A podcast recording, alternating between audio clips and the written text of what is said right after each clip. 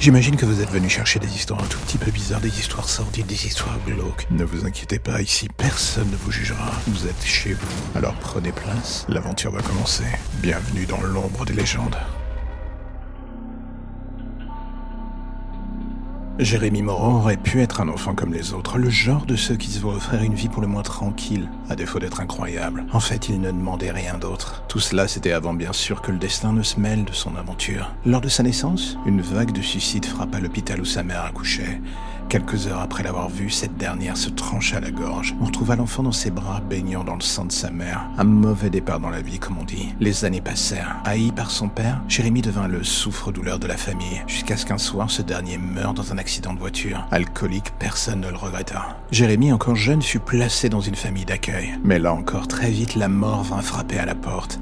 Les enfants du quartier, sous l'impulsion des autres enfants placés avec lui, le prirent comme bouc émissaire de tout leur jeu pour le moins cruel. Pour eux, ça ne faisait aucun doute, c'était un monstre responsable de la mort de ses parents. Ce qu'ils ne savaient pas était qu'il y avait bien eu d'autres cadavres dans les placards. Et bientôt, ils allaient les rejoindre. Un soir, alors que certains des enfants de la maison avaient fait le mur pour sortir boire, une tragédie arriva. Le lendemain, six cadavres furent découverts dans un terrain vague proche de la maison. C'étaient les enfants de la famille d'accueil. Jérémy était le seul à ne pas les avoir suivis. La famille qui jusque-là avait fermé les yeux sur son passé plus ou moins trouble ne réussirent plus à faire le deuil de tous ces éléments pour le moins dégueulasses. Il fallait se débarrasser de ce monstre. Mais là encore, le destin frappa. La veille de son départ pour un nouvel orphelinat, un incendie frappa la maison de sa famille d'accueil. Les parents moururent et la tragédie de Jérémy continua pendant des années. Un paria dont personne ne voulait s'approcher de près ou de loin. Voilà ce qu'il était. Plus les années passèrent et plus il devint reclus sans la moindre échappatoire vers un avenir plus radieux. Et lui vint alors en tête l'idée qu'il ne restait plus qu'un seul choix, en finir. Alors qu'il s'apprêtait à monter sur le toit d'un immeuble voisin, il percuta une jeune femme sortant de l'épicerie. Rien de grave. Et l'espace d'un instant, l'aidant à ramasser ses affaires,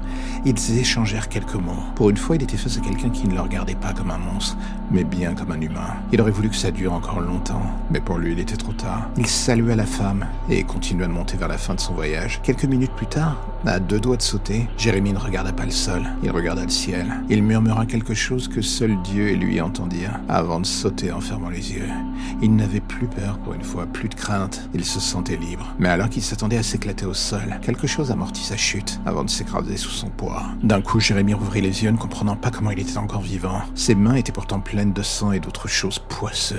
Et là, il comprit que ce n'était pas son sang. Sous lui se trouvait le cadavre de la jeune fille qu'il avait rencontrée quelques minutes plus tôt. Elle avait amorti involontairement sa chute. Jérémy resta tétanisé en contemplant les restes du cadavre. Il voulut hurler, mais rien ne vint. Il n'y avait plus que lui et sa conscience, et surtout le poids du regard de la foule, qui, comme d'habitude, le voyait encore et toujours comme un monstre.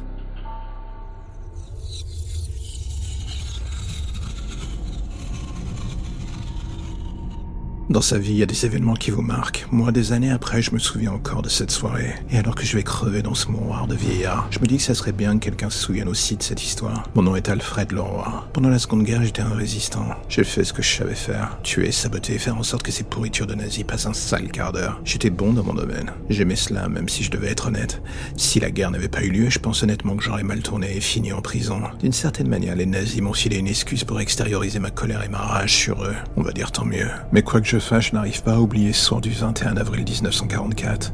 On avait reçu un message simple des Américains allaient venir du côté de notre village avec un seul but. Détruire une maison en bordure de la ville, perdue dans les forêts normandes. Je me souviens même plus du nom de cette foutue baraque pour être honnête. Tout ce que je me rappelle, c'est qu'à l'époque, elle était une zone à partous pour les collabos et les nazis de toute la région. Mais aussi un lieu d'expérimentation pour un scientifique nazi, Hermann von Schlitz. Lui, je n'arrive pas à oublier son nom. L'ordre de mission des Américains était simple. Trouver Steve, l'abattre et voler ses documents de recherche. Sur quoi étaient ces dernières à l'époque, je n'avais pas à demander. Ce fut mon erreur et je m'en rendis compte un tout petit peu trop tard. Les squads d'Américains étaient composés de six hommes. Je me souviens du nom que de deux. Wilkins et McCoy. Deux colosses au sens de l'humour aussi douteux que le mien. Ils avaient besoin d'un guide pour la région. Et c'est sur moi que ça tomba. Cassé du nazi? J'ai jamais dit non. Et nous voici en pleine nuit aux abords de cette baraque maudite. Je pensais que j'étais bon pour tuer. Mais quand je vis la rapidité avec laquelle ces hommes massacrèrent la garde nazie protégeant la maison, je compris qu'en fait, en face d'eux, j'étais un enfant de cœur. Une fois à l'intérieur, nous avons réalisé assez vite que quelque chose clochait. La maison aurait dû être vide. Or, à en juger par les corps jonchants de sol, les participants de la dernière partouze du maître des lieux tapissaient encore le décor. Et j'entends par là que les morceaux étaient dispersés au cas devant façon puzzle. Wilkins, qui dirigeait l'équipe, ordonna une fouille méthodique des lieux. Je restais avec lui et McCoy. Le reste de l'équipe se sépara en groupe de deux.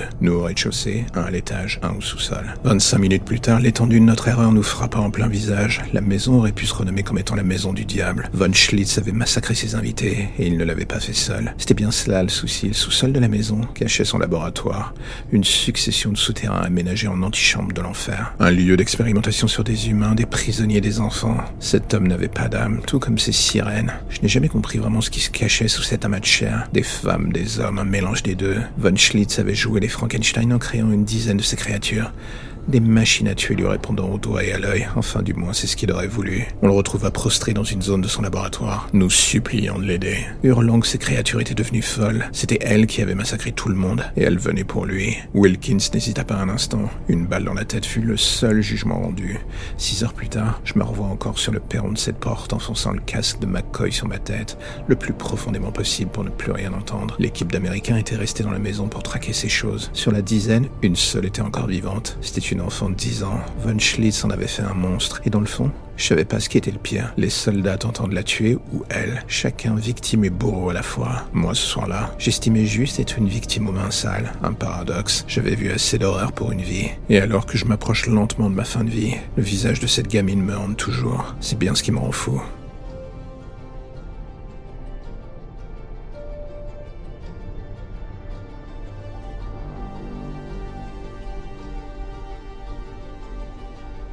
Et voilà, c'est la fin de l'épisode du jour. Si vous êtes du genre à soutenir le projet, eh bien, allez faire un tour dans le lien au début de description. Vous verrez que dans ce dernier se trouve l'intégralité des informations nécessaires pour aider le projet. Le soutenir, en parler, partager, s'abonner. Tant de choses à faire, tout cela regroupé en un seul lien. J'ai envie de dire, c'est magique. Alors n'oubliez pas, si vous aimez ce podcast, abonnez-vous, soutenez-le, parlez-en. Vous pouvez le faire dans l'ordre, à l'unité ou comme vous le voulez en fait d'ailleurs. À bientôt mes chers auditeurs de l'ombre.